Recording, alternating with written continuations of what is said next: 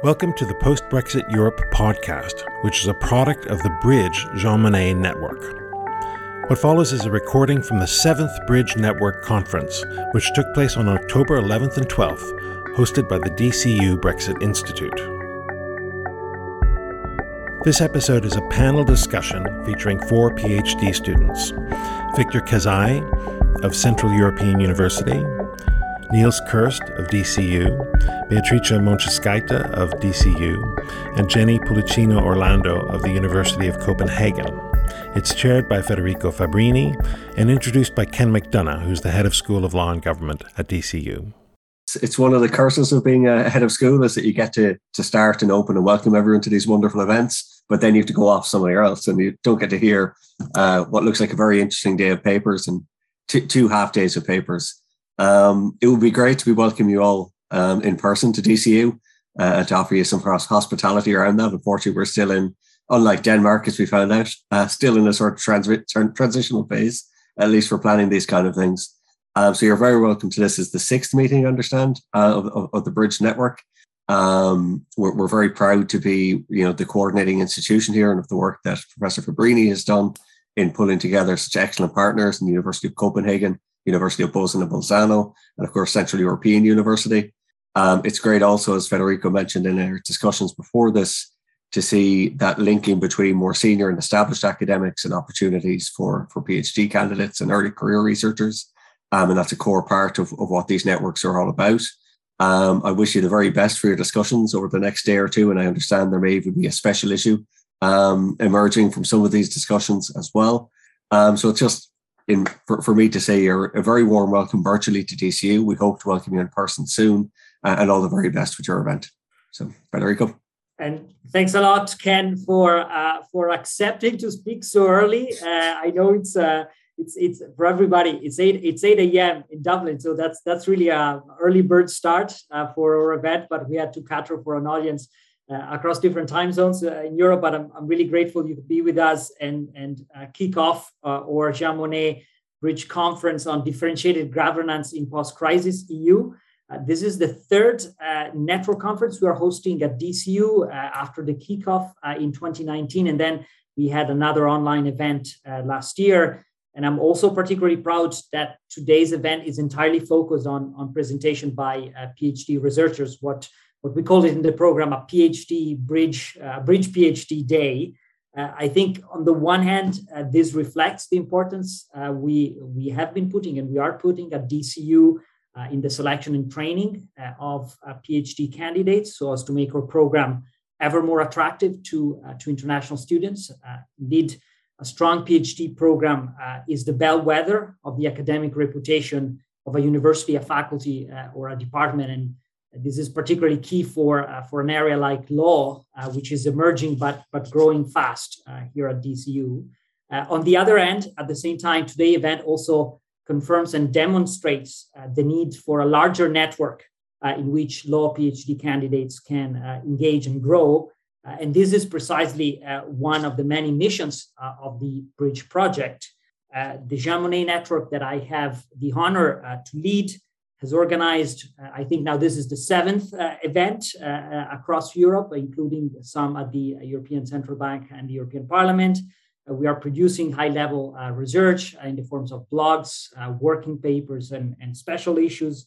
We've delivered cutting edge technological output like a MOOC and an interactive map, which we're going to launch later today. But I think one of our greatest achievements, perhaps, has been also to nurture a cohort uh, of emerging scholars working on Brexit, uh, the rule of law crisis, the euro crisis, and uh, and migration and migration crisis. So it is it is great a great pleasure for me to uh, chair this panel, which uh, essentially focuses on the rule of law crisis, and the timing could hardly be better uh, in many ways, as we were discussing before the kickoff, given recent developments in, in Poland and the EU just just over the weekend. Uh, and the, the speakers uh, include two of my uh, current PhD supervisees at DCU, with two other speakers from two of our Bridge Partners institutions. So let me uh, quickly introduce uh, in alphabetical order uh, by last name. First, Victor Kazai, who is a PhD candidate at Central European University in Budapest. Uh, he has a degree from ELTE and also a master from Panthéon Assas in France, and he works on Hungary and the rule of law crisis. then the next speaker, we're going to follow that the same order of the program. So the next will be uh, Niels uh, Kirst, uh, who has a degree from Heidelberg and then from also Neme from Panthéon Assas in, in France.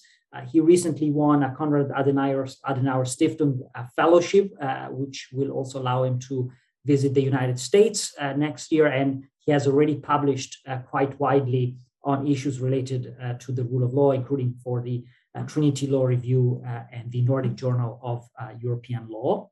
Then the third speaker will be Beatrice Monciunskaite, who's also a PhD student uh, with me uh, at DCU. Uh, she has a degree from DCU and then an LLM from Trinity College.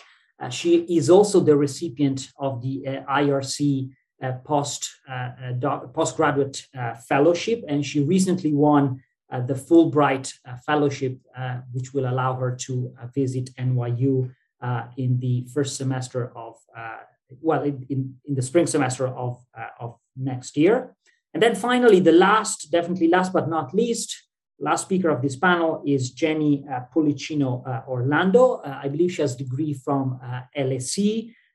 she's originally from Malta and has also an experience as a diplomat for Malta in the EU institutions and other diplomatic representation. And currently, uh, she is a PhD candidate at Copenhagen uh, University uh, within I-COURT, uh, Uh, working with uh, Jan Komarek in his uh, ERC project, uh, Imagine. And I am very pleased that you are also with us, Jenny, because as, as many people know, I used to be an associate professor at, at, at Copenhagen in that role. So it, is, it is really a nice segue and connection that is playing out there.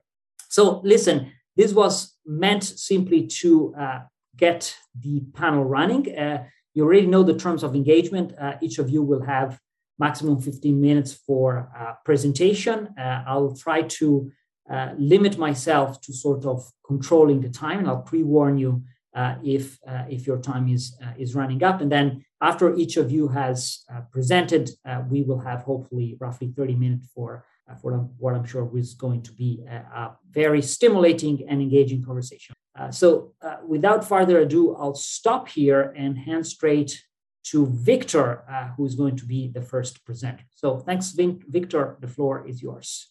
Thank you very much. Good morning, everyone. Um, thank you for this opportunity. I'm really honored to be part of this this uh, panel. My presentation is entitled "The Misuse of the Legislative Process as Part of the Hungarian Illiberal Toolkit." which is largely based on the article that I published in the Theory and Practice of, of Legislation. So to give you some, some context, um, as you all know probably, the Fidesz government in Hungary, uh, ever since the 2010 elections, had a two thirds constitutional majority in the National Assembly. Now, we have a unicameral National Assembly, so we have only one chamber, uh, we are a unitary state, so we have no member states, and we have very weak local governments, which means that political and legislative power ever since 2010 has been very, very centralized. So it would be logical to assume that in such political circumstances, uh, the governing majority has no problem with implementing its political program in the form of statutory law. The reality is, however, is that the governing majority has often violated the formal requirements of the rule of law in order to pass very controversial legislative measures as quickly as possible in the face of every opposition. Now, what kind of violations do I do I talk about? So, for example, um, the Hungarian legal order is full of ad hominem legislation. Just to give you an example, the, the Lex Central European University which you probably know made the continuous operation of, of CEU in Hungary impossible. The primary problem was not from a rule of law perspective, the primary problem was not that the law violated some uh, provisions of the WTO agreement. The problem from a rule of law perspective, or one of the most serious problems from a rule of law perspective, is that this targeted Central European University only. Um, so this, this constituted a clear example of ad hominem legislation, which violates the, the, the principle of generality, which violates uh, the rule of law uh, requirements.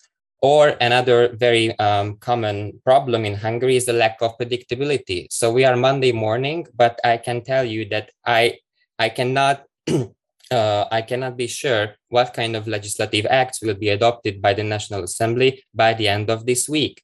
So, for example, the anti-LGBT legislation, uh, which was a big scandal a few months ago, from a rule of law perspective, the, the only problem is not that it violates the, the uh, rights of the LGBT community. The rule of law problem is that nobody could predict this kind of legislative measure, and it was enacted in parliament in a matter of a few days. So there is completely uh, lack of predictability in Hungary.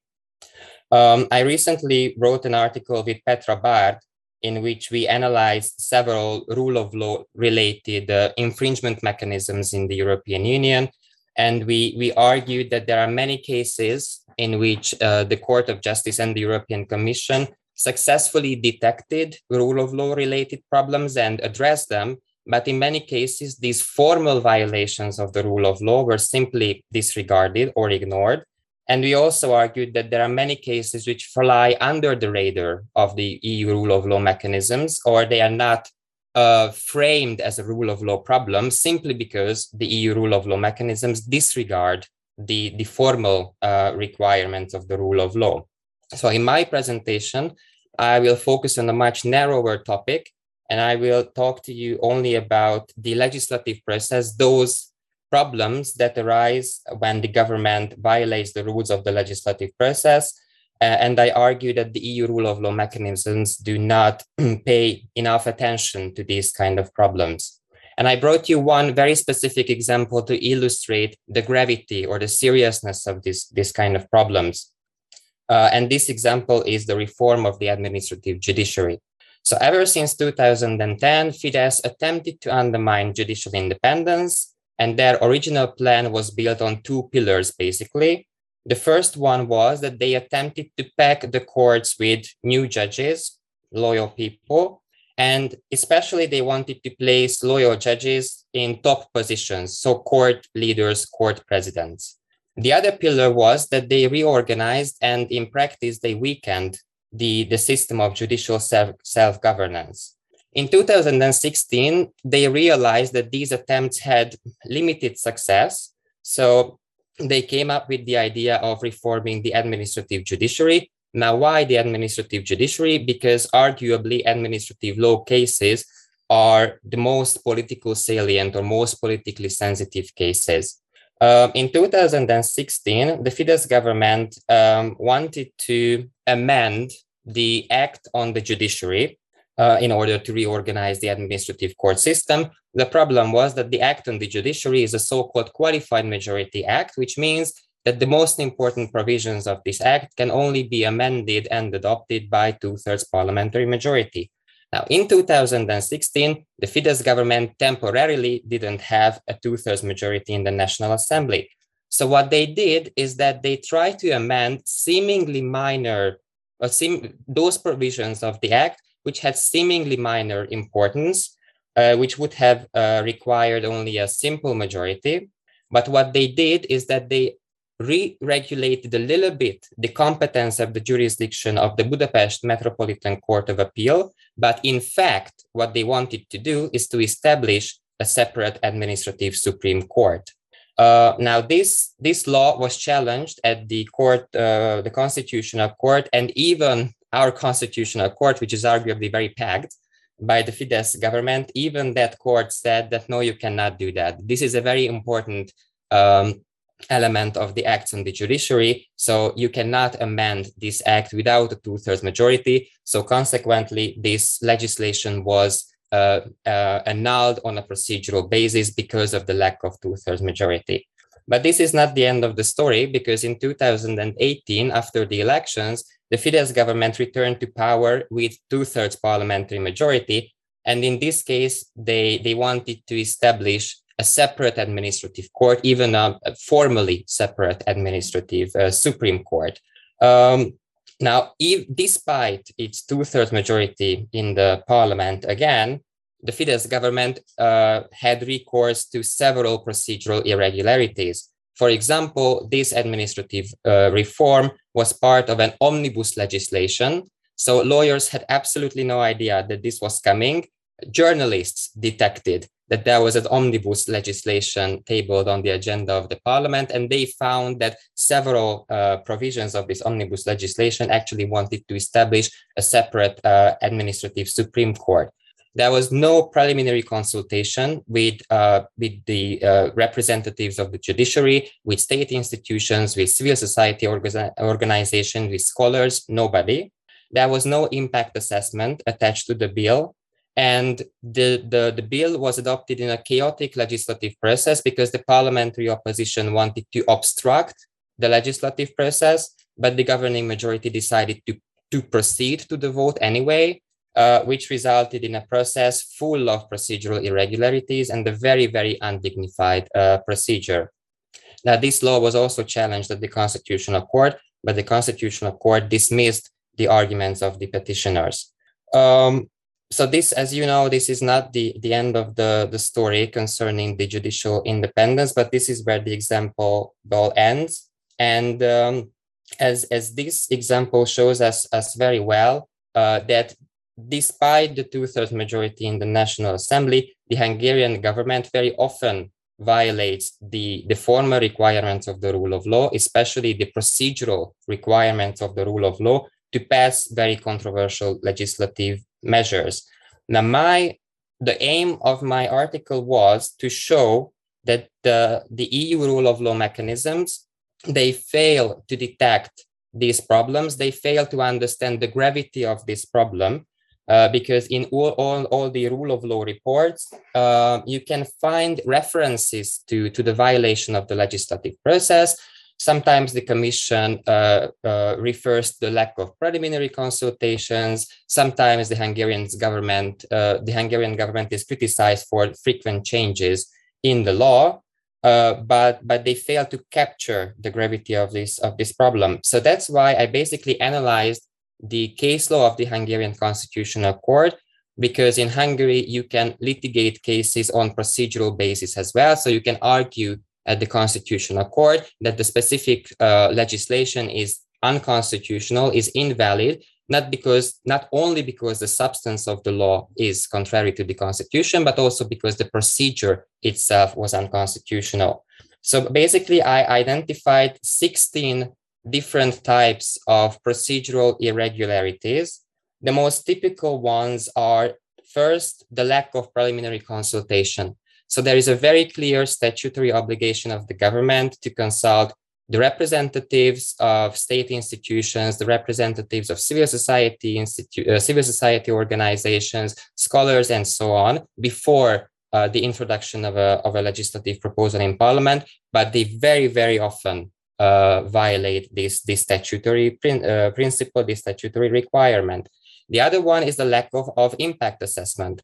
There are, you cannot find the impact assessment if there is any, even when it comes to the, the most uh, serious uh, legislative reforms. You have absolutely no idea what triggered the government other than political motives what justified the introduction of, of even the most uh, serious legislative reforms. It is also very common in the Hungarian parliament that legislative reforms, which were clearly prepared by the, by the government, they are introduced in parliament as private member bills. So they are introduced by members of the governing, uh, the governing majority, but not by the government itself, which means that all the statutory requirements um, that, that the uh, governing that the government has to comply with according to the law. Uh, in these cases, when, when a legislative proposal is submitted by a member of parliament, those requirements do not apply. And even amendments to the constitution were very often uh, submitted in parliament by individual members and not by the government uh, itself. It is also very common in the Hungarian parliament that the government introduces a bill uh, it lets the opposition and lets the media and lets the scholars to criticize that particular bill And in the very last moment, right before the final vote uh, on the bill, they completely revise the, the original bill uh, with the legislative amendments.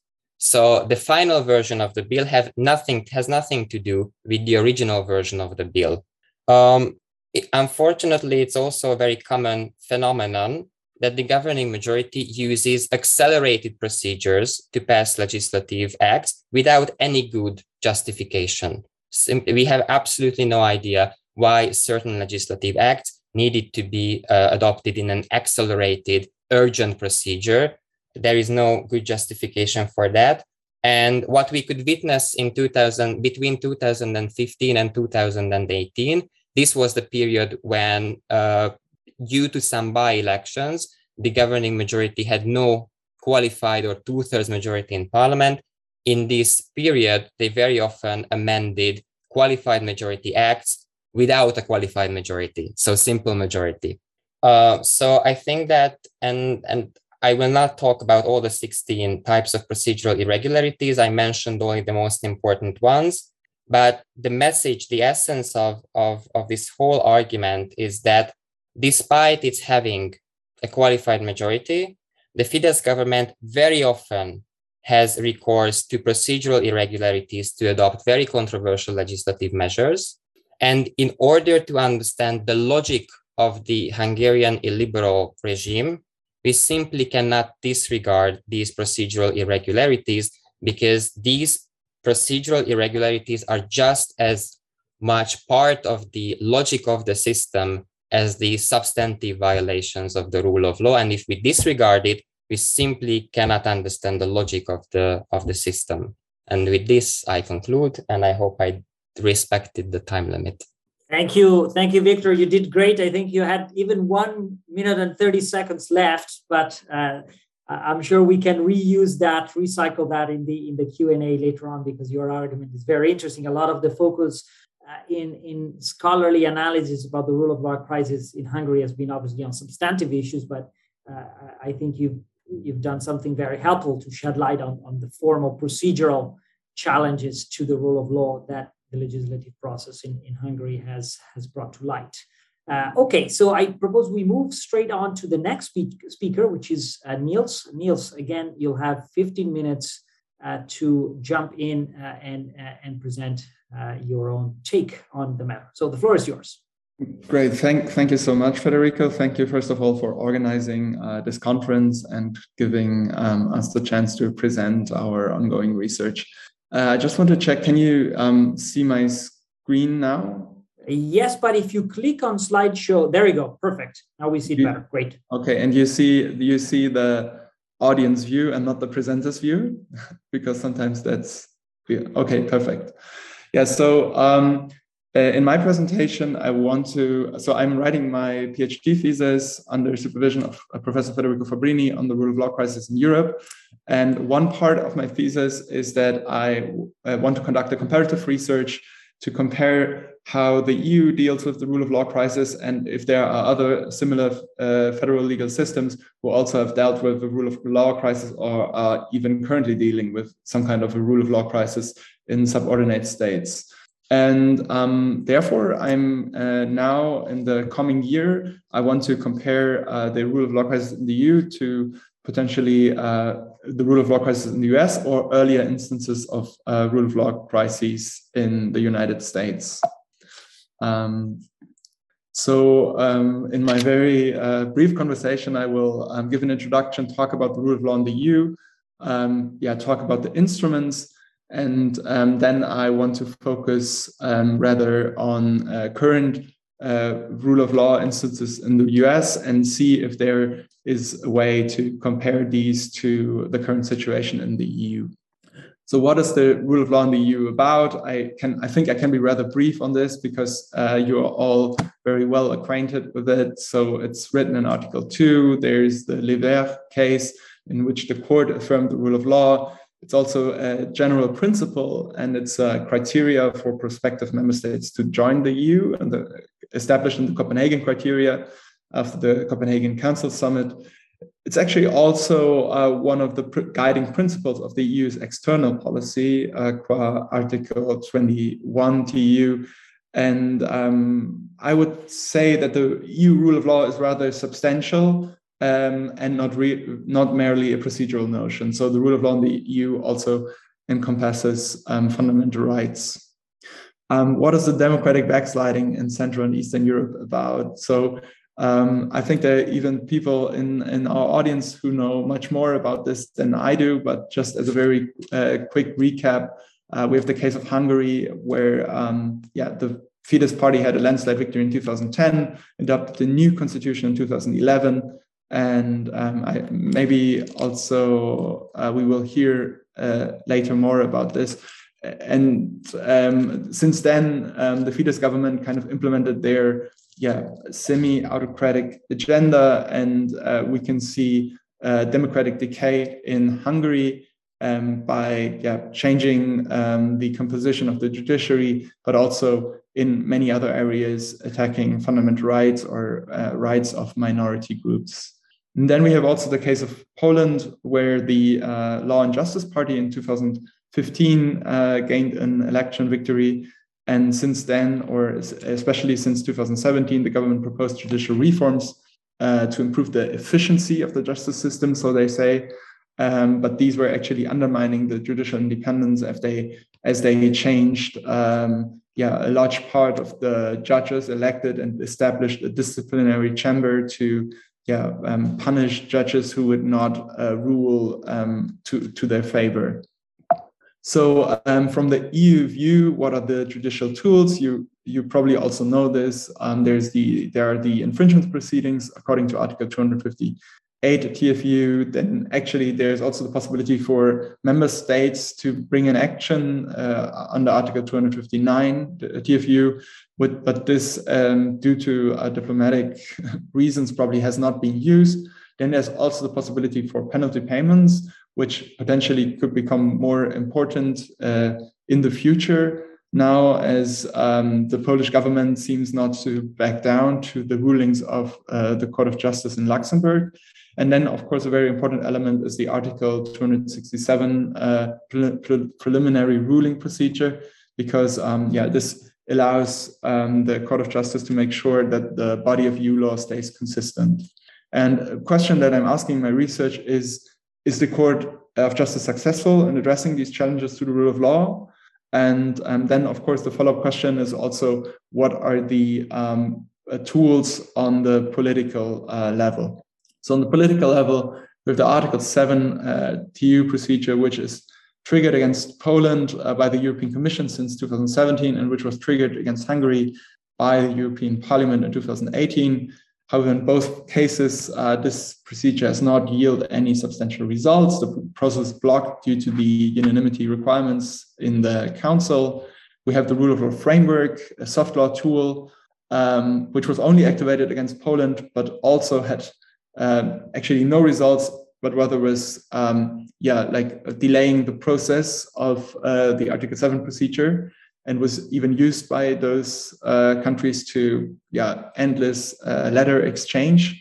And then uh, the new tools are the rule of law dialogue, the rule of law report, and eventually the rule of law regulation.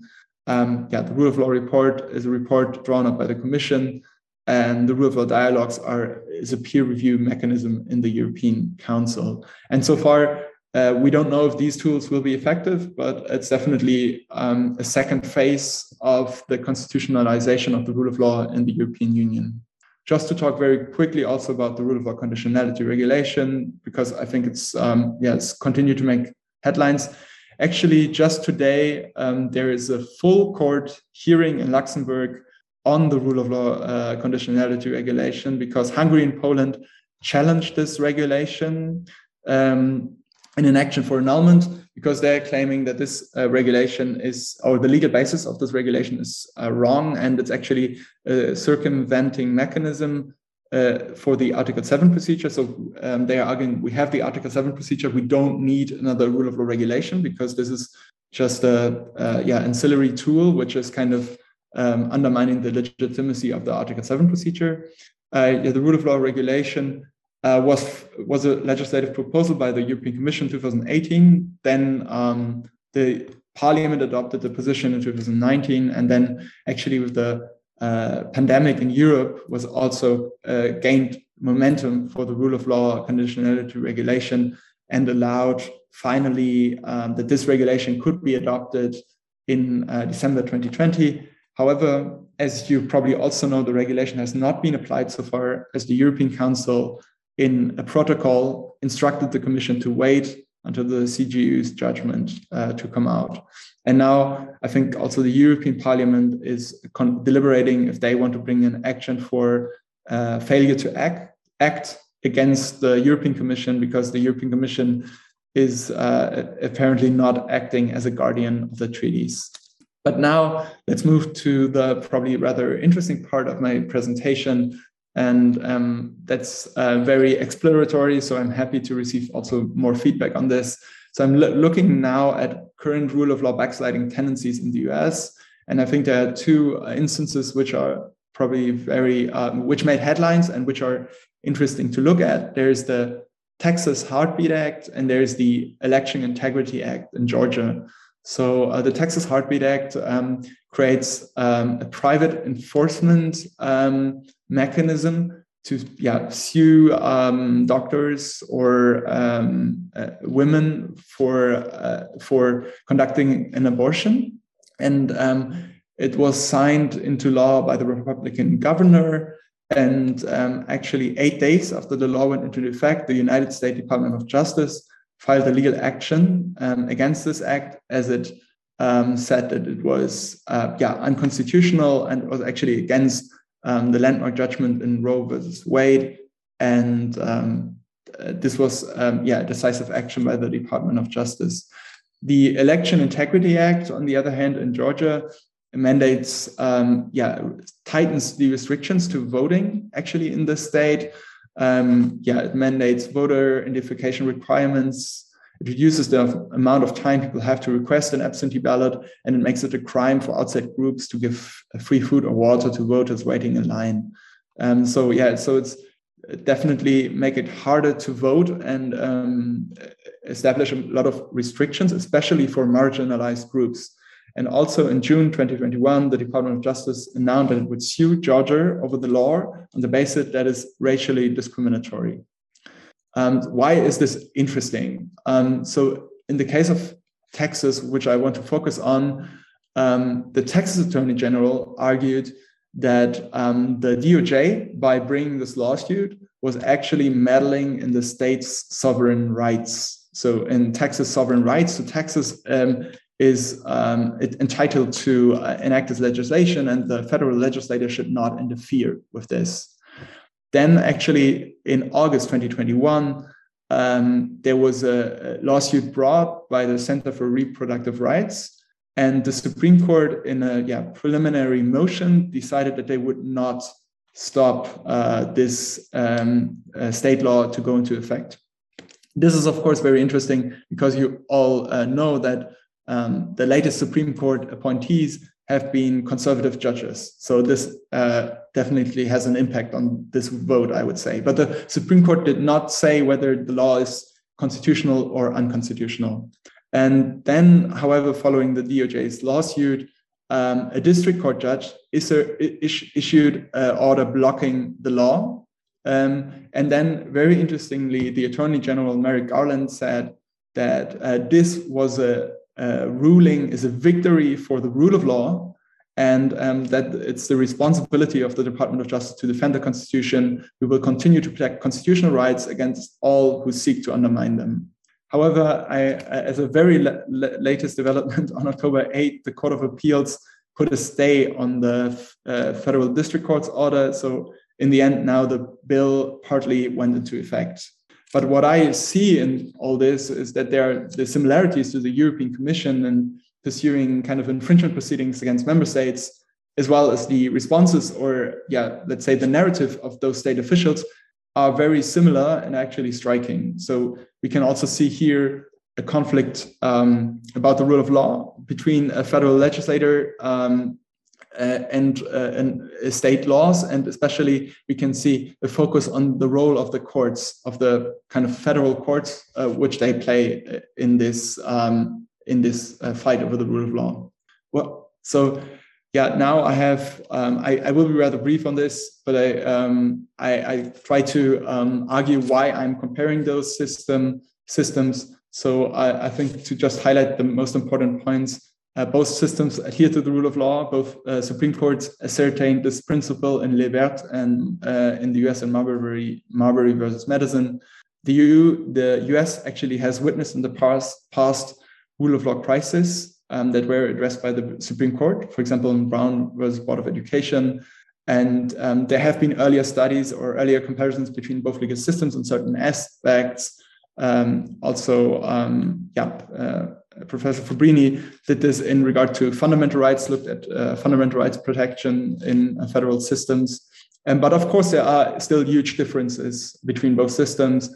Uh, uh foremost, the U, uh, the US is a union of states, whereas the EU uh, sovereign states from a union. And um, therefore, I think it's going to be very interesting uh, what what I can also draw from from these differences. And the EU is led, of course, by a very strong federal presidency, where the EU is led by the heads of the member state governments in the European Council.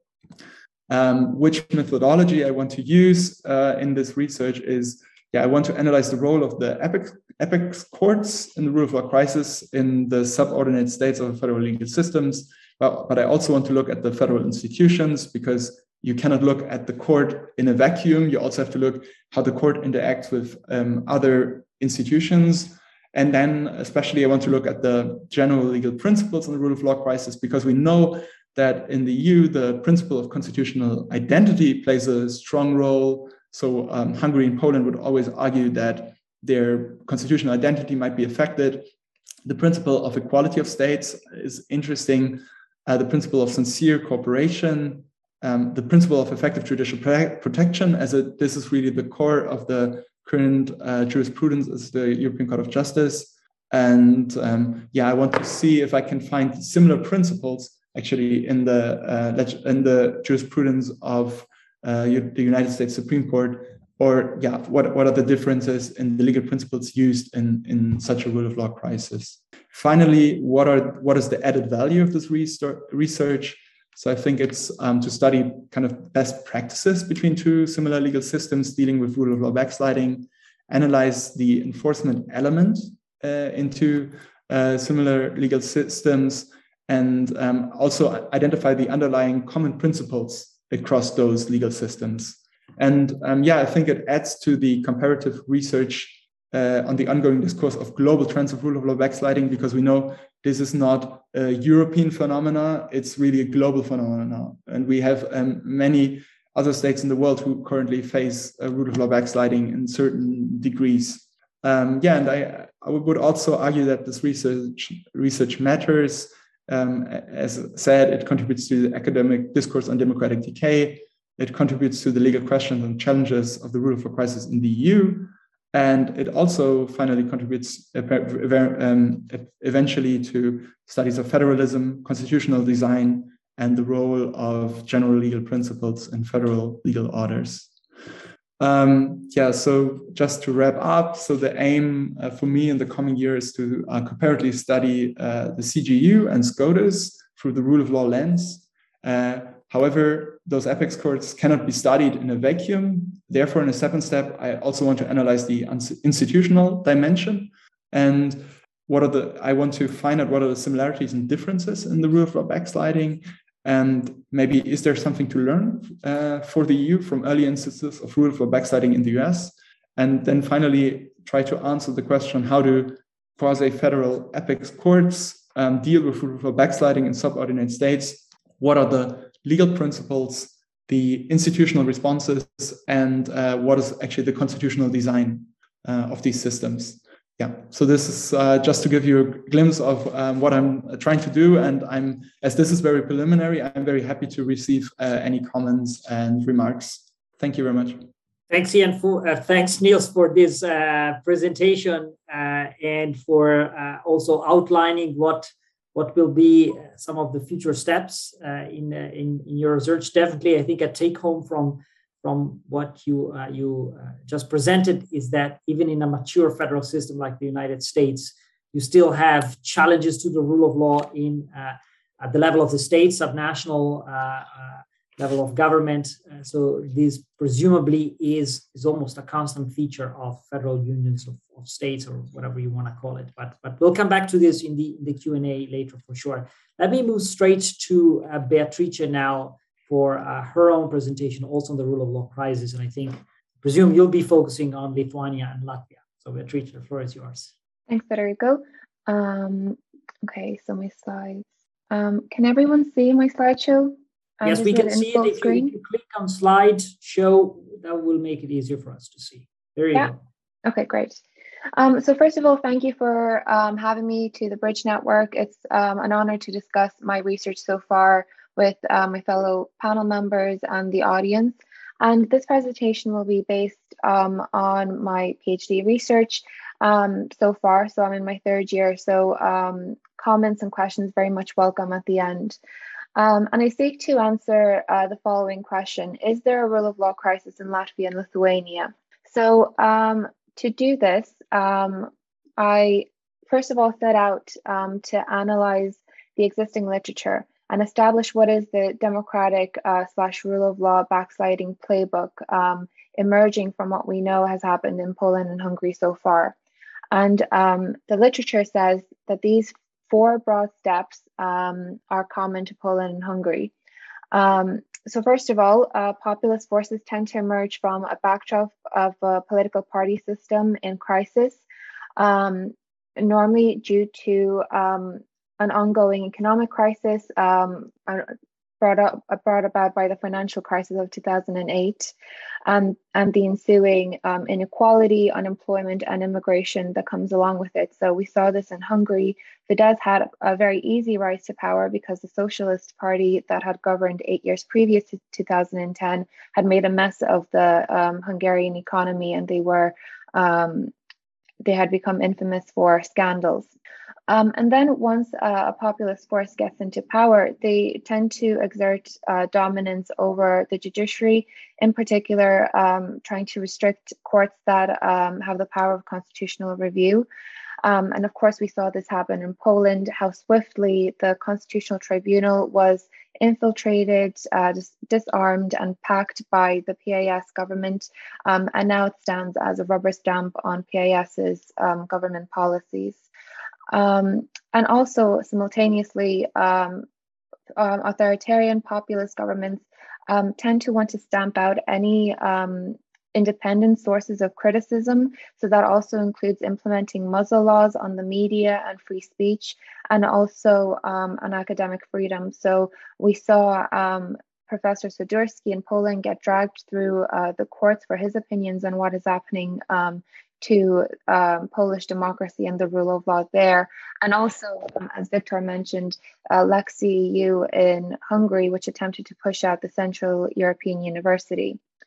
And then um, there's also changes to electoral laws. And once we see this happen, it's kind of like the final nail in the coffin of democracy. Uh, once the playing field is forever tilted in favor of an incumbent government, it's very difficult to get them out. So that is a sure sign that something is very much wrong.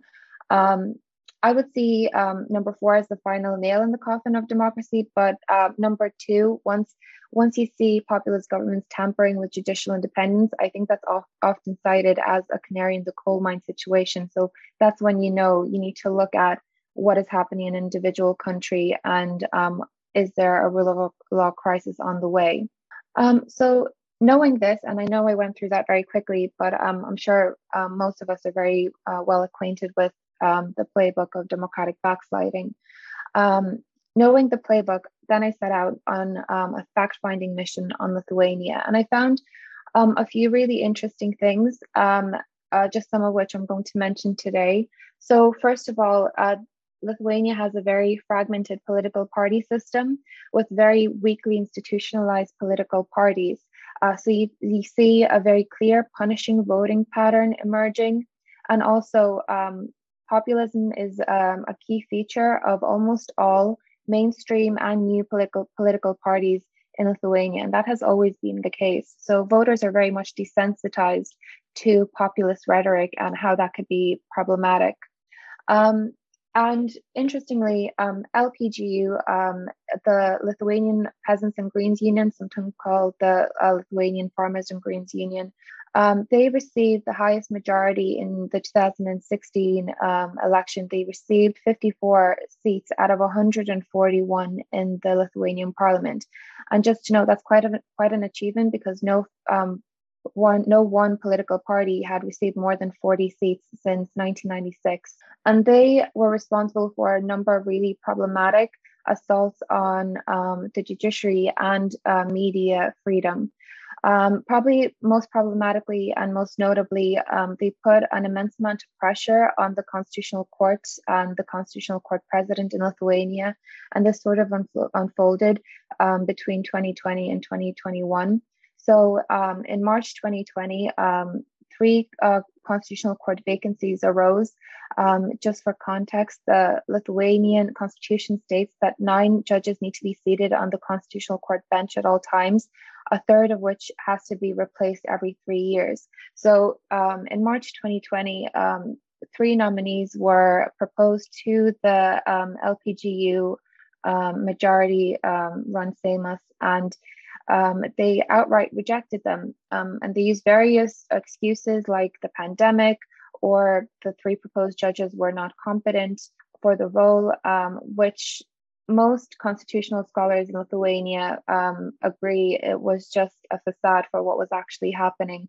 Um, they were very much trying to pressure the constitutional court um, to put pressure on them to give favorable decisions um, because there were some sensitive cases coming up on the Constitutional Court list just in a few months' time.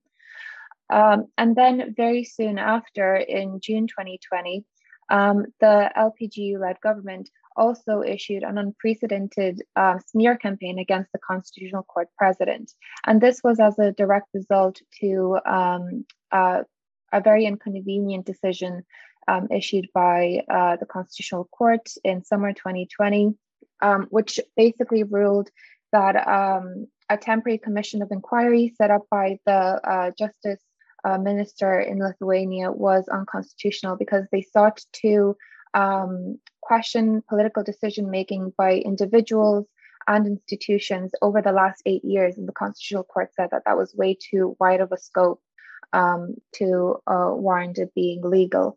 Um, and this was um, received very badly by LPGU, um, so much so that they uh, only a few days later issued to the media statement saying that the Constitutional Court president was colluding with the opposition, um, that he was uh, meeting with them behind everyone's back and um, discussing upcoming cases on the court list. And they said they had proof of this.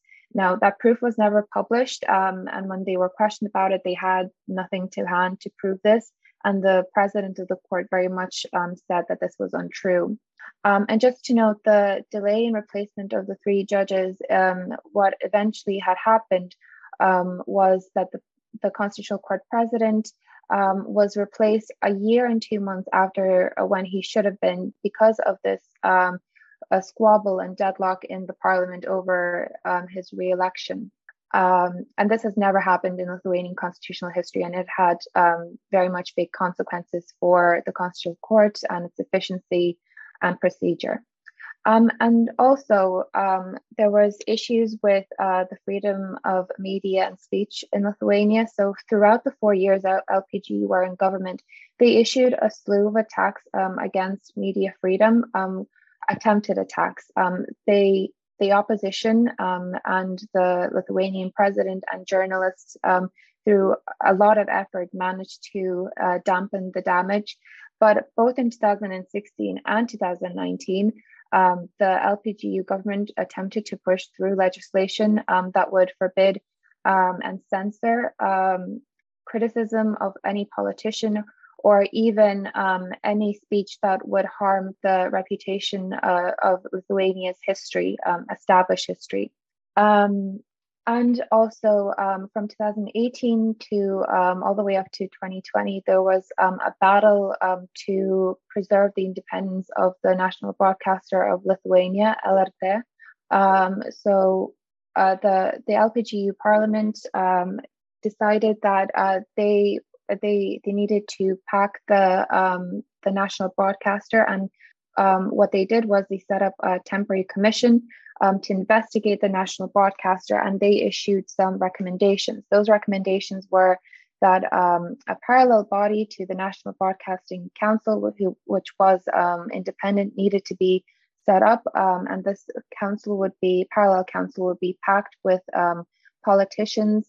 They also wanted to uh, rejuggle the composition of the National Broadcasting Council um, and uh, change the way um, members of the board were elected. and they attempted to uh, pass very, various uh, laws on the national broadcaster at least three or four times. Um, and uh, so much so that the opposition um, were rightfully quite frightened about this. They lodged a complaint to the Constitutional Court, and the LPGU led parliament decided that um, this isn't really working out. So they tried to push through the legislation um, as fast as possible before the Constitutional Court had a chance to rule on it.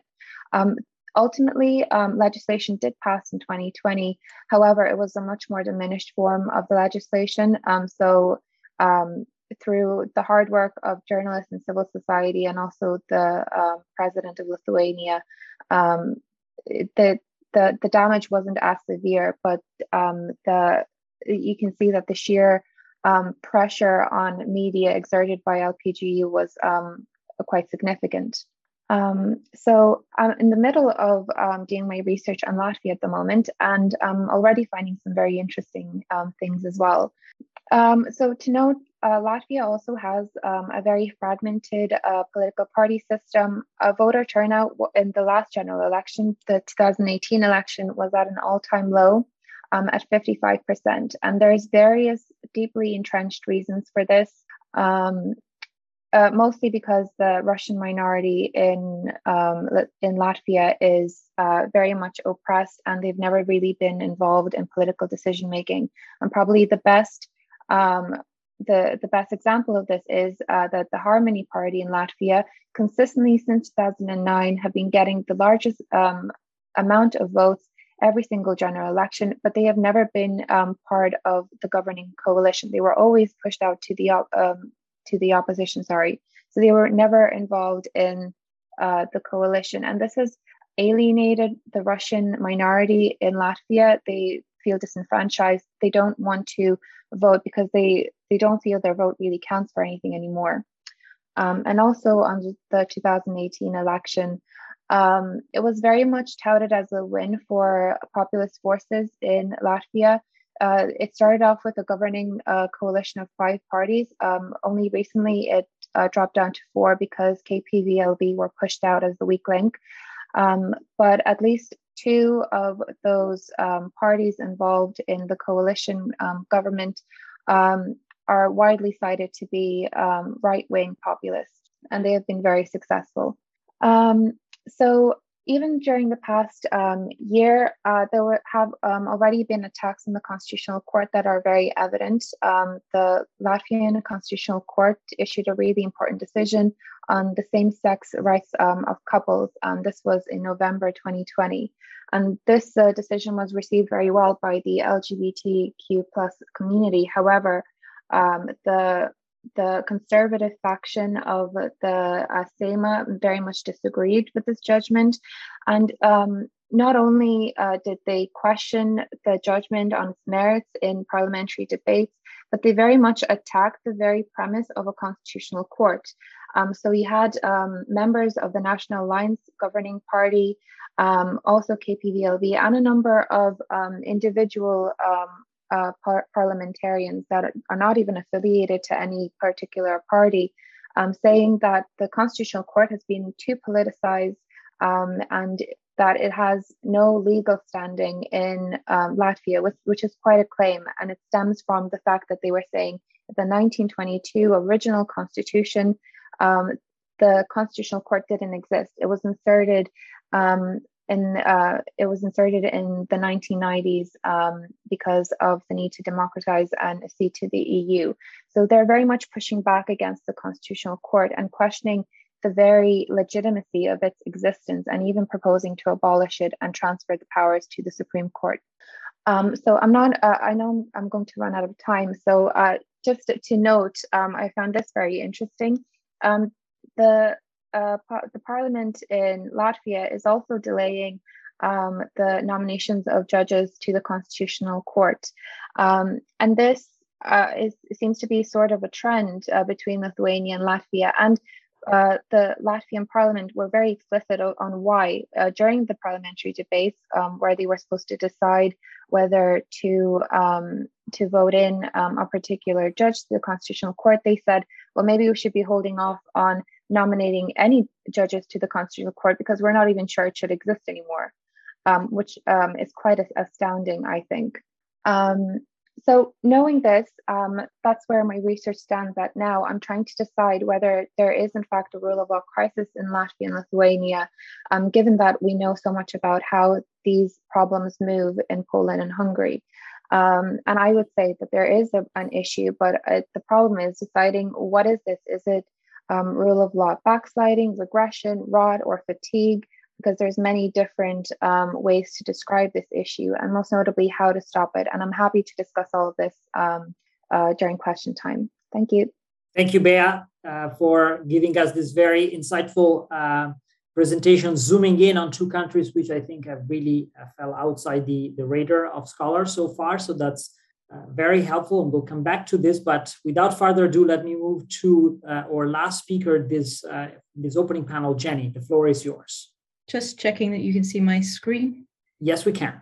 Brilliant. I, I love how we have to open this, uh, open open all our presentations with can you hear me and can you see my screens these days?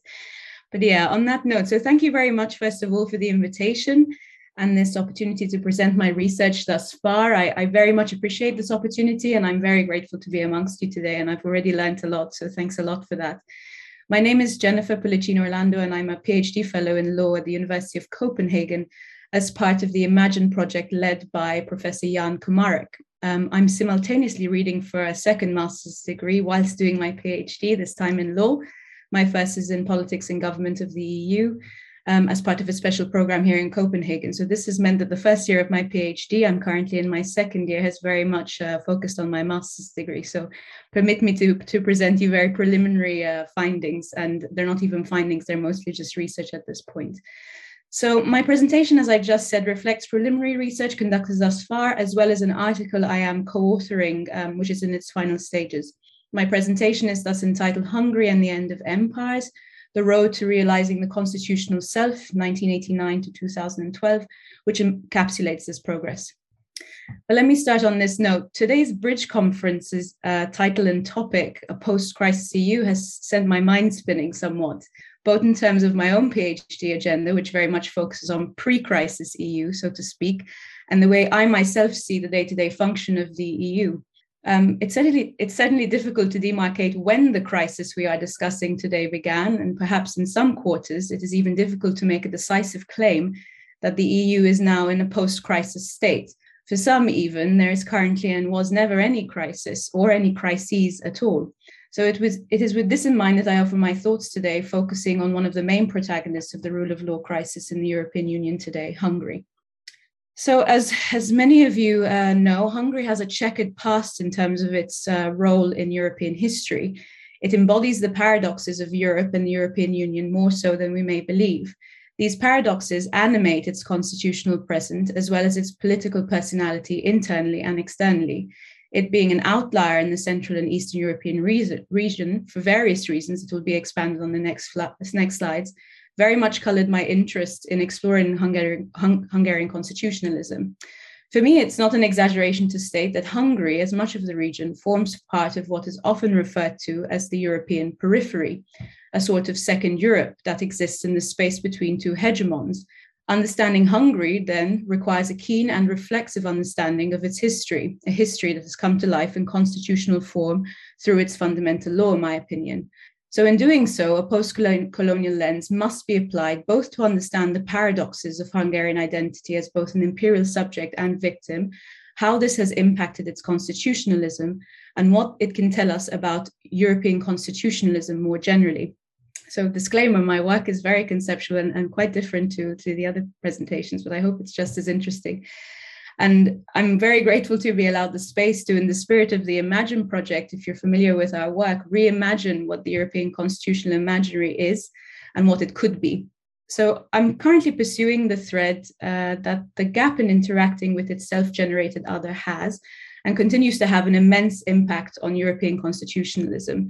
It has arguably failed in incorporating the varieties of constitutionalisms within its intellectual legacy, at best seeking to homogenize it, and at worst, uh, at worst erasing it from memory altogether. So the perception of self in European constitutionalism has encouraged the continued peripheralization of the region, prioritizing and allowing certain narratives to prevail over others, thus invalidating memory and identity in the CEE as not a valid part of the European narrative, or at least one that requires tempering. So the narratives of imperial exploits abroad, the, the traditional, so to speak, uh, French British models, have o- often prevailed in the overall narrative also of European history. We neglect then, in doing so, to see our own Orientalisms here in Europe that have vastly that have had a vastly impressive impact on the dynamics of law, politics, and history. In my opinion, and what my research is trying to do is reach a new history of the present and, and, and, and describe a new history of the present, one that is decolonized. So, to do this, I look at the Austro Hungarian Empire uh, specifically as a forgotten impactor in the region, but also at the Soviet Union. How these two interacted in the Hungarian case and how it served to establish and influence identity construction, and in turn, how these have been perceived post 1989 in the run up to the accession to the EU is of particular interest to me. I'm currently conducting a corpus based discourse analysis of Constitutional Court judgments from 1990 to 2012 in order to analyze whether narratives that ultimately feature so prominently in the fundamental law are also carried through in the case law. And seen in this light, the development of the constitutional selves in Hungary takes on a new mantle as we seek to move the narratives from the periphery into the Central European constitutional imaginary again, a decolonized one and one that seeks to see constitutionalism as a hard won process rather than a prepackaged given. And in doing so, again, I try to make the case uh, for identity constitutionalism. And given these emergent strands, I seek to see the crisis of European constitutionalism as one that requires serious introspection. As I said earlier, I'm currently co authoring a paper with Dr. Marina Bahn on identity constitutionalism.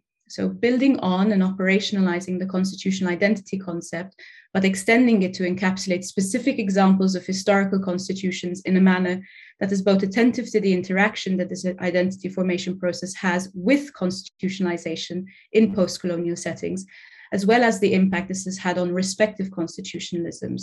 And where evident examples of mnemonic constitutionalism has emerged in the region, identity constitutional, constitutionalism cannot but accompany it.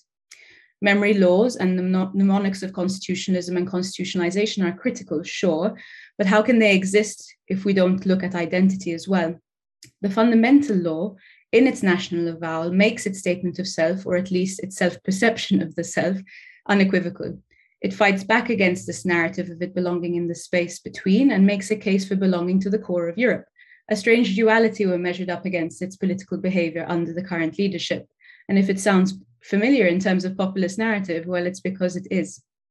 So, as you can see in my research, the shadows of empire here have taken very, very seriously. And I believe this allows space for nuancing the current situation that does away with the repetitive stance of rule of law violations, but looks at why this could be happening through the interaction of law and history.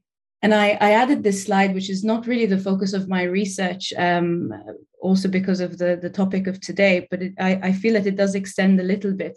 So if you'll allow me more of amusing than, than something I'm, I'm, I'm focusing my research on, I hope, I hope that you can, at least it will definitely generate some, uh, some discussion afterwards. So why do I think uh, extending this debate is important for the EU? And this question has definitely taken on new meaning for me in the last days with the Polish crisis that we're seeing unfold. To me, this is not a theoretical discussion, nor is it one that should sit within the annals of academia. This is a discussion that has to understand that it has tremendous impact on how we imagine Europe, not just in constitutional terms, but also in social and political terms. This is a discussion on how we want to collectively imagine and also reimagine the direction Europe is taking, I have felt, having engaged with the subject long before I re entered academia, particularly during my time as a diplomat in the European Council, that the discussion neglects to ask the question why. And to me, this is a very important question. We can keep describing and researching the crisis, and we can keep researching it from the point of view that it is not entirely considerate, that is not entirely considerate, considerate of a number of variables, including and very prominently the historical ones. This narrative has, ti- has a time has for a time has at times seemed very journalistic to me, and it has pandered to this old notion of two speed Europe, even perhaps perpetuated it. Perhaps I go so far as to call it populist itself. And to be clear, that is not to say that the alarm isn't warranted, far from it. I myself come from a country, Malta, that is deeply in crisis on this front. I am alarmed and I am angry, and I'm angry as a European citizen and as a Maltese citizen. But to me, that alarm and anger requires an academic agenda that is constructive and extensively reflexive as to the question why. Instead of exacerbating the space in between, it should seek to understand that space and divide, because there is a divide, and it is not a helpful one.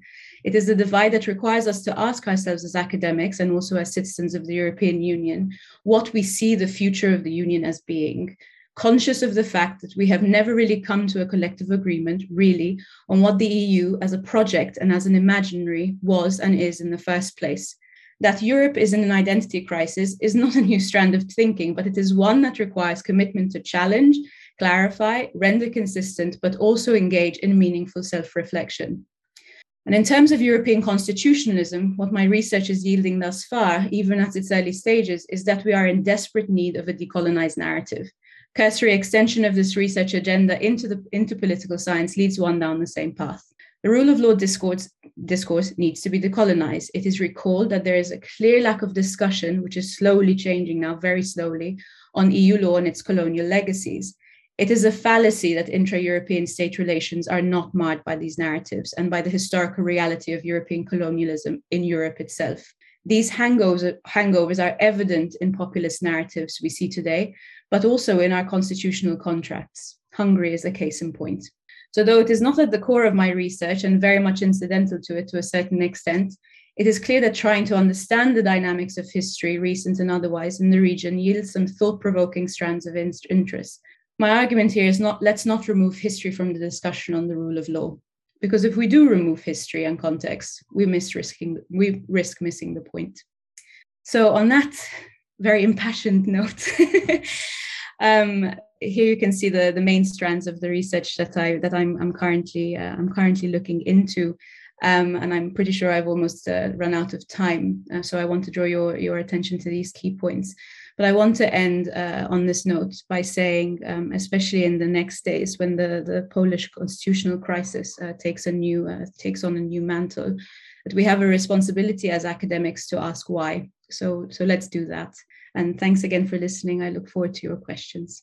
Thank you very much, Jenny, for this presentation and for sticking perfectly to time and uh, making sure to uh, give a very provocative, uh, I think, outline of, of, of your work uh, in just 30 minutes. So we're, we're grateful for that. I think I'm sure there will be question, and if not, I might ask you a question uh, during the Q&A session that it's now to come. We have uh, 20 minutes, so that's that's really I think, a, a decent amount of time to have a conversation uh, about those uh, those issues. And I'm glad there's about two dozen people participating to this event. So, listen, let me play fairly my role as chair and simply look around for uh, questions from uh, from the audience because there's not that many people. Uh, whoever wants to uh, to speak, please raise your hand and we will just unmute you and you can ask your question in person.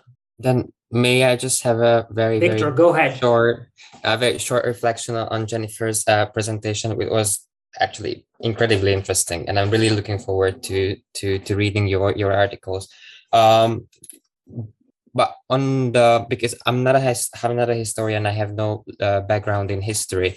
But what I do see in Hungary, and I assume that this is not a Hungarian thing, that these governing majorities uh, they abuse very often the historical rhetoric. So what you so if you if you read the national avowal um, and if you uh, if you listen to the to the messages of the of the Hungarian government, uh, just just try to be as skeptical as you as you possibly can with the rhetoric because uh, they they use this this language, but honestly, they they probably couldn't care less about about history about the historical truth. They they reinvent history very often. They reinterpret history very often which may be true that they are that these this attitude is fueled by history uh, but but but even even hungarian history historians criticize very very often this uh, this rhetoric of the hungarian government. They establish uh, research institutions just in order to, to uh, publish papers uh, which actually justify the rhetoric of the government, but, but uh, decent historians do not support the, the narrative of the, of the Hungarian government. Thanks, Victor. That was a very good question. I think, Jennifer, you, you want to answer that? Sure. Yeah, I'm. I'm. Uh, I'm. I'm not sure if it was a question or a statement. It's a very pertinent statement, and in terms of a question, if I had to formulate one for myself, it's something that I'm consistently asking myself. The the person I'm co-authoring uh, my paper with on uh, on the legacies of colonialism in Hungary is in fact a historian. So we were looking at documentation to see how and and to to to to try and measure the process of how this kind of historical constitution has adopted and kind of snowballed into a narrative in, in and of itself.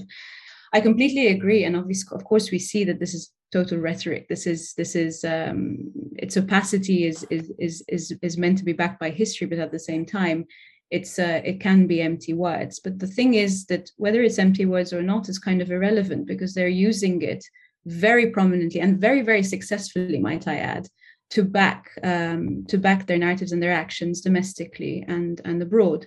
And i understand why uh, i understand why you you see it as something that is hollow because we see this as we see rhetoric as something we can dispose of very quickly. It's just rhetoric. Let's push it aside. But i think there's a little bit more to it. Um, and uh, I I always bring up this example from the national avowal, and I and I, I, try to read it to myself. I think I even have it on my desk at university, where it says that we are proud that our nation has over the centuries defended Europe in a series of struggles and enriched, enriched Europe's common values with its talent and diligence. And this is very much how it perceives its role in the EU. We see this time and time again in Council. We see this time and time again now, and it's very much, it's almost leadership of the Visegrad Four within Council formations.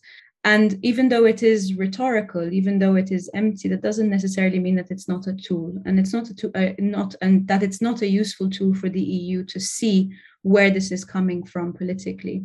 And I think to a certain extent, the same is the case very much in Poland. I, I'm not engaging in a comparative, but uh, we are also focusing on Poland within our project.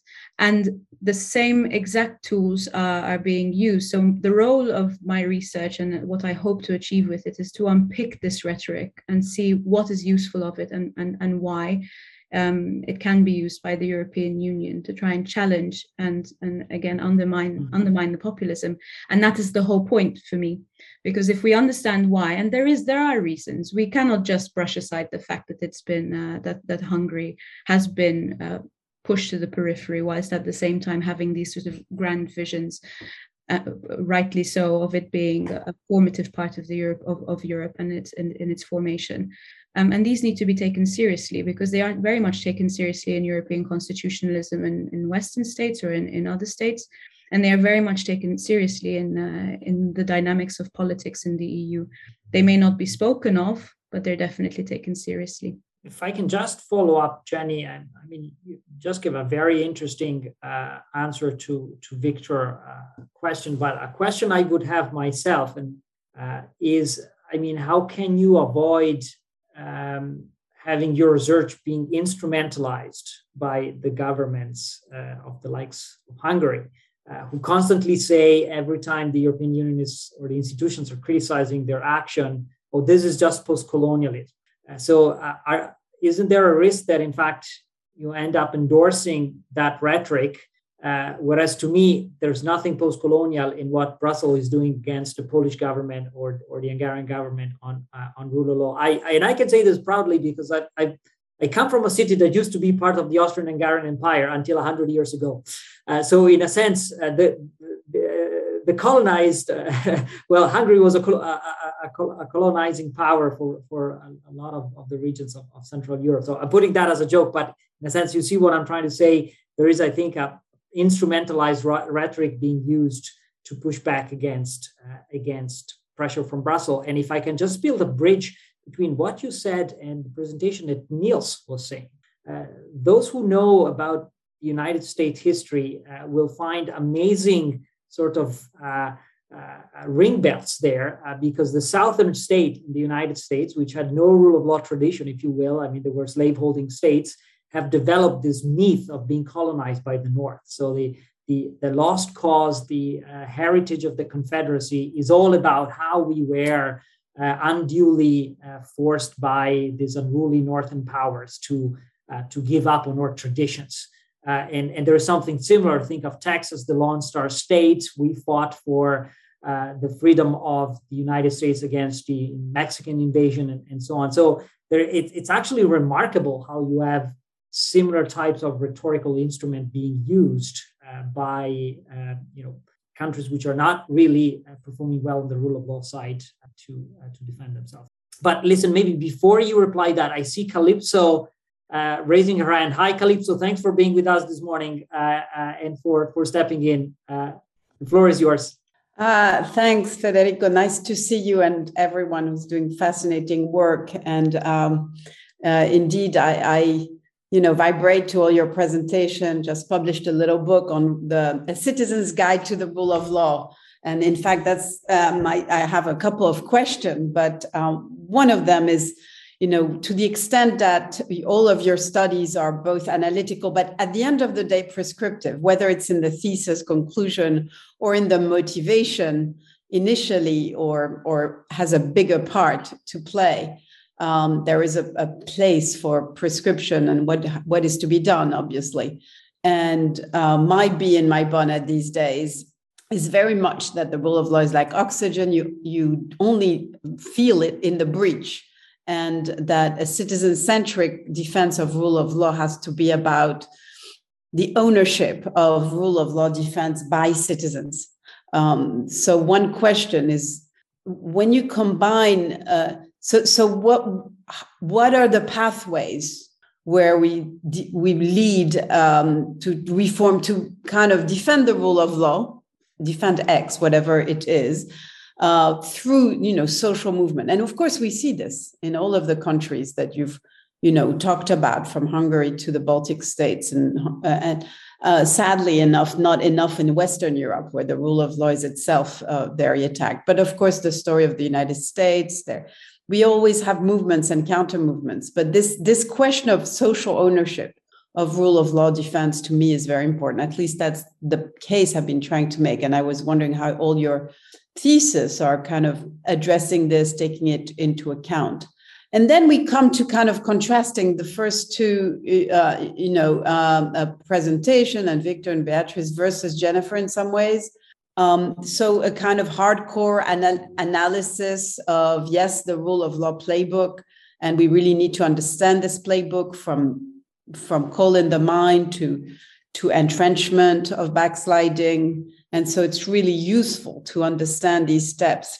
I think Jennifer is telling us that, you know, maybe everybody doing rule of law, and we're kind of, there's huge community of people doing a, the rule of law now, needs to really care about the underlying narrative.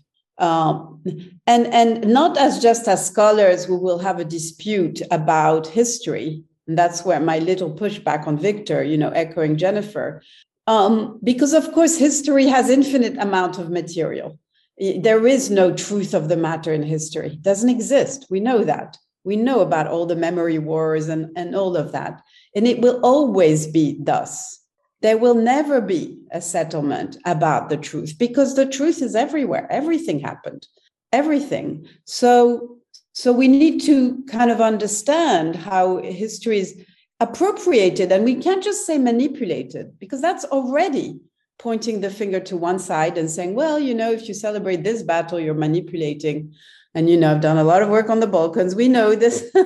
So so the question but if we want to you know if our prescriptive normative aim is to entrench the rule of law in, in what's good about the rule of law, um, which is that it's always against um, arbitrary power from wherever it comes from. And that's the most important thing in our lives, not to be subject to an arbitrary power. And so we want to entrench the rule of law. We need to speak to these narratives because, you know, the story that you all tell about um, not Jennifer, but the others, you know, at the end of the day, we need to ask about buy-in. And yeah, you know, Polish people understand that, ooh, you know, we're playing with fire. We want to stay in the EU, 80% of them, but they still support the government. And the same in Hungary. And partially, but I, I don't I know much less about the Baltic states. I'd like to hear about it. But it, there has to be something in the narrative that people buy. And not because they're stupid or misinformed or they didn't know do history at school. You know, that's too easy for us. Jennifer is telling us, you know, what is that narrative? And there is some really interesting, and that I'm transforming this mini statement of mine into a kind of question. Now, A, what is the pregnant narrative that allow governments to do these really bad, silly things from our viewpoint? Uh, and people are not stupid. You know, why do they support it? And interestingly, in Jennifer's story, you've got this mix of the, two sides: the story of subjugation and the story of self of, of imperial, you know, grandeur and defending the gates of Europe or whatever it is. So it's a double misrecognition um, and and double echoes because I mean and and Federico, I mean I totally see your feedback pushback that this is not imposition from Brussels. Sure, it's rule of law. I mean, it's law, and so it's not imposition in that sense. It's rules that all states have signed up to and treaties. But we know that all of this has to be interpreted. And you know, I'm half Greek, so I, you know, I think that story of of colonial Brussels, you know, cannot just be dismissed in the name of treaties. You, it, it, it, at least if you care about how you know voters think and citizens think. Um, so there is this echo, and we just need to confront it. And history is a great material on all sides. So partially, if so, to me, if we're thinking about counter narratives, because whenever we think of a narrative, we think of counter narrative, and I'm all the way back to my uh, prescriptive side. I'm not sure we can simply push back and say, "Oh, that's bad," and you're just taking a, you know, this history is wrong, or you exploit history. This has nothing to do with history.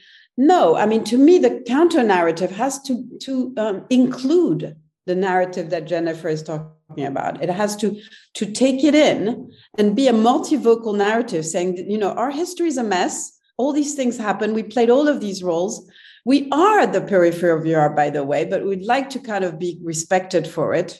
Um, it's it's beautiful to be at the periphery, and I'm talking to a Maltese um, from a Greek, so. um, but um, let's celebrate this this this being in the limes. Um, but let's celebrate this history and ask Europe and all our, our other Europeans to celebrate all of our to recognize mutually recognize all of our history i have much more to say but i just wanted to kind of make this comment because i wasn't going to make a comment i was just going to listen in uh, but um, i was just moved to to do this and to applaud all of your studies and encourage you to take both sides the analytical and the historical asking you basically as a question both you know to the first two papers how you take in narratives and to jennifer you know at the end of the day how do you think about this? If, do you agree about the counter narrative how, how would you yourself think about it? I know you're not there yet but at this stage. Thanks kalypso for jumping in and, and for this insightful comment from florence i presume. Uh, so I, I, guess i'll just turn the floor back to uh, to our panelists. Maybe victor you you want to uh, reply to this uh, as well um, just very briefly. Uh, so actually, my PhD dissertation is not about this. Uh, I have a I have a slightly different topic, but this is this is somehow related to to to my PhD. My PhD is about the the the constitutional review of the legislative process when when um, cases are litigated at the constitutional court because the enactment process itself violated the constitution and not because the law is substantively unconstitutional uh, and and the the central argument of my of my topic or of my my thesis is that conceptualizing these procedural irregularities as nothing but uh, formal violations or, or uh, technical violations of the rule of law is a simply misconceptualization. And, and I argue that these are actually very essential problems because these procedural irregularities usually happen when, when political actors participating in the legislative process, they, they cannot solve their conflicts, they cannot solve their problems. So that's why they actually violate the rules of the of the process. Uh, but as to the historical narrative, I have no background in history, so I do not really want to reflect on that. But let me just let me just uh, point out that it is a very um, it's actually very misleading, I think, to say that in these countries such as Poland or Hungary, there's a massive electoral support behind the government. Yes, the governing majority has a two-thirds majority in parliament, but as it, as it was as it was rightly pointed out by Beatrice, one of the liberal toolkit is to manipulate the elections from the very beginning. So that's one of that's step two or step three. And this is what happened in, in Hungary as well. So actually now the, the governing majority has two-thirds majority in parliament with only 49% of the popular vote. So even the even the majority of the country didn't vote for the government, but they still have a two-thirds majority.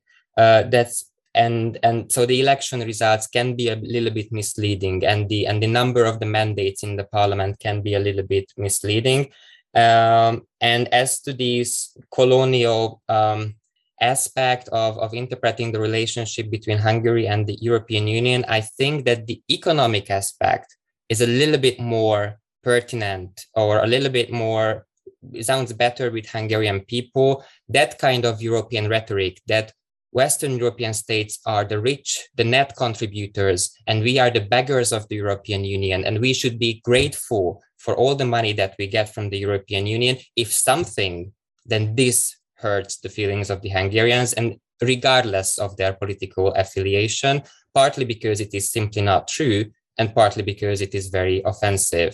So if if we try to find, I think that if we try to find this colonial aspect, then we may find it in the economic, the discussions about the financial and economic um, aspects of, of European integration. Thank you.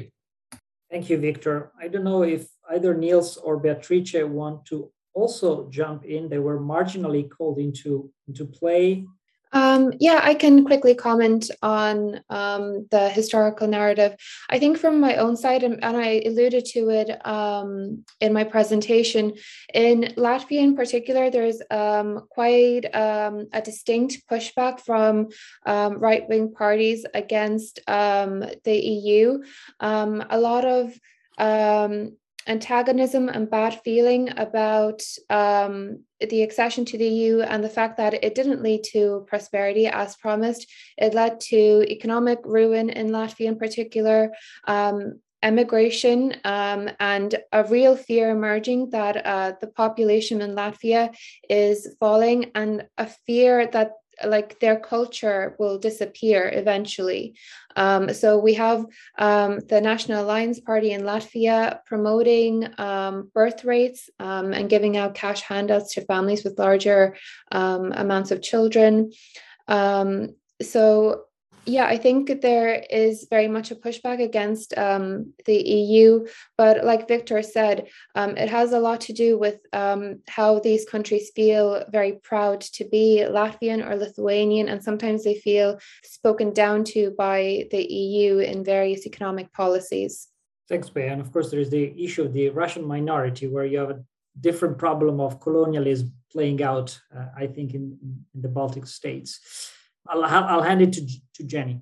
Thank you. And um, so I, am first of all, thank you very much, um, uh, Professor uh, Nicolaïdis, for your uh, for your defense of my of my research. Sometimes I feel a little bit um, a little bit alone in in the path that I'm taking, um, but I'm glad to see that there is a bit of a of a, of a growing interest in colonialism in, in this regard, and also in putting history uh, to the fore.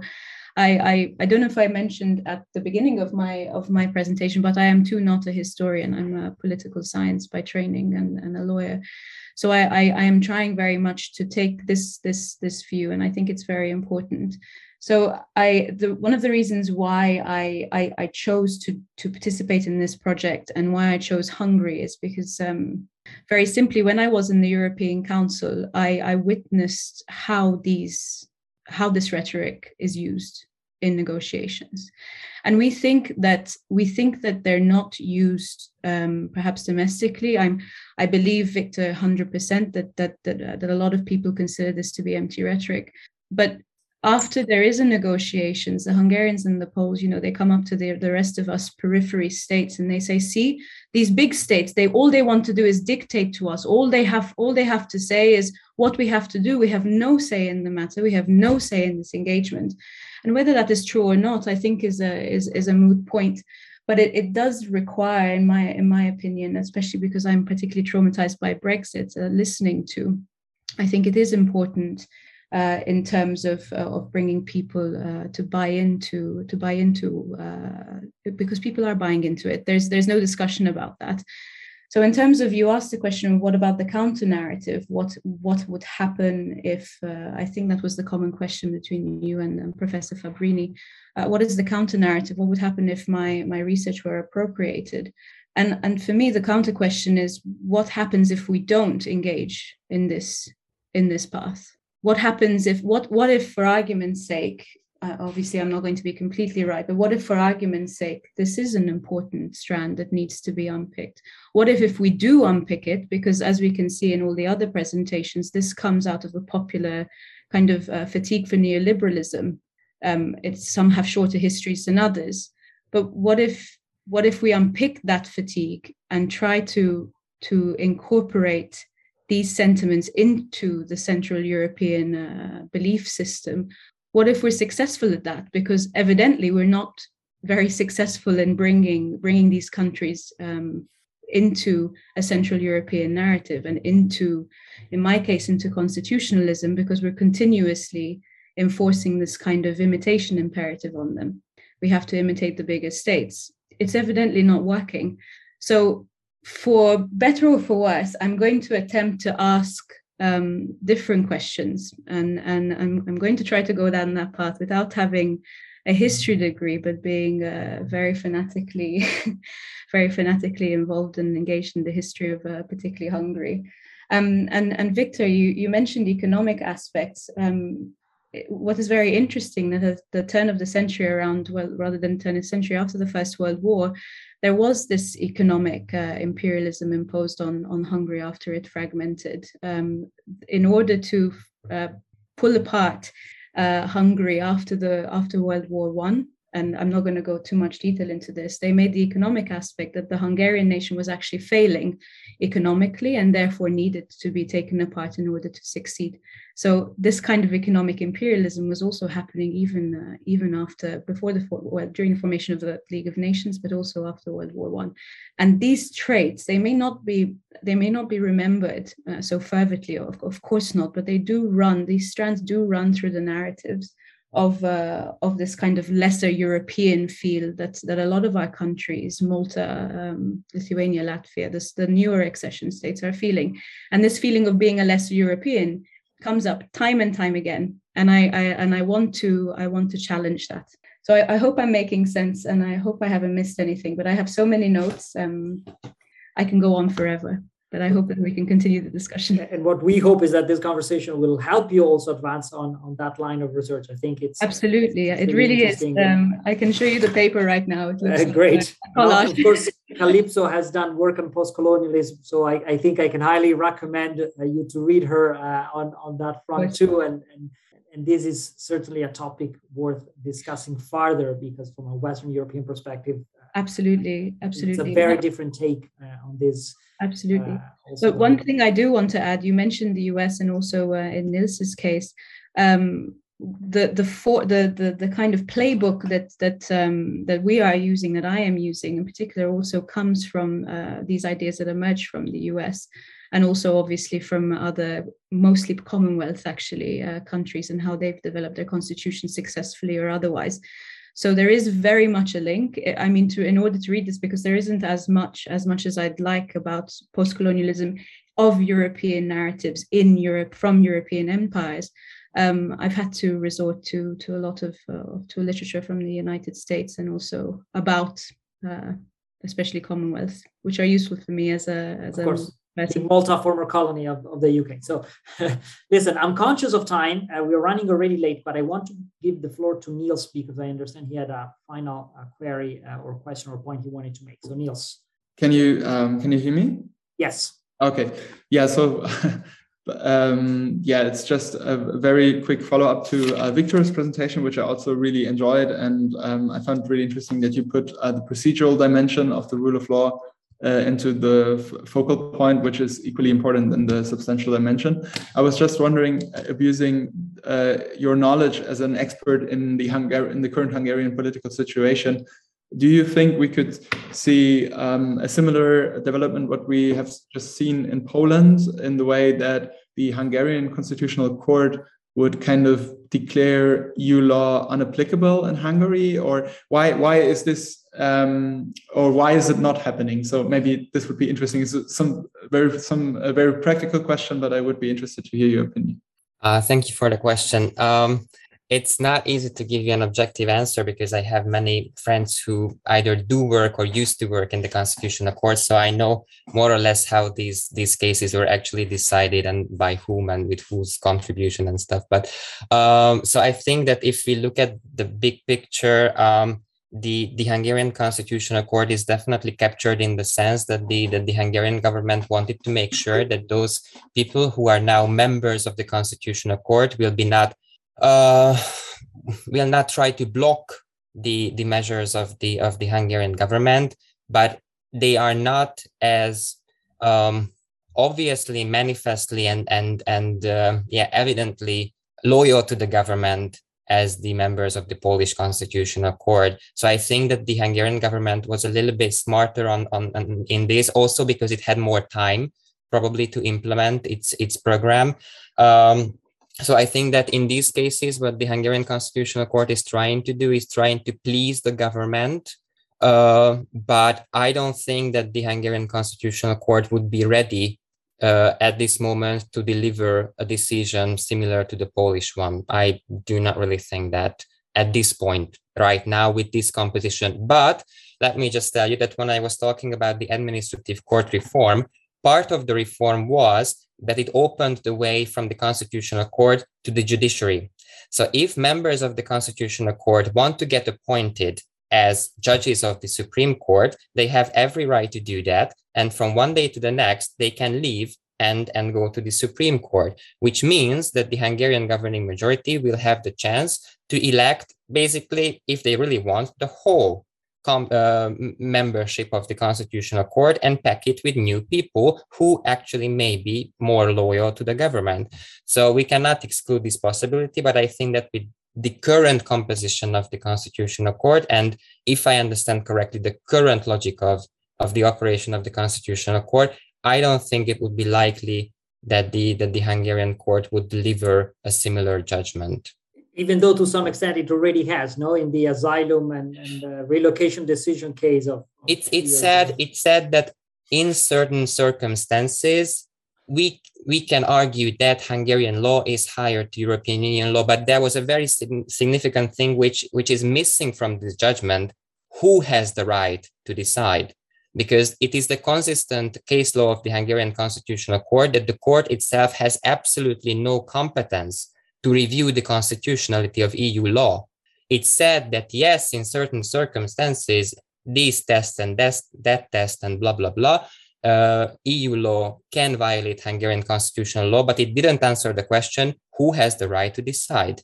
So, lots of questions. Uh, we got some answers. Uh, more has to be done.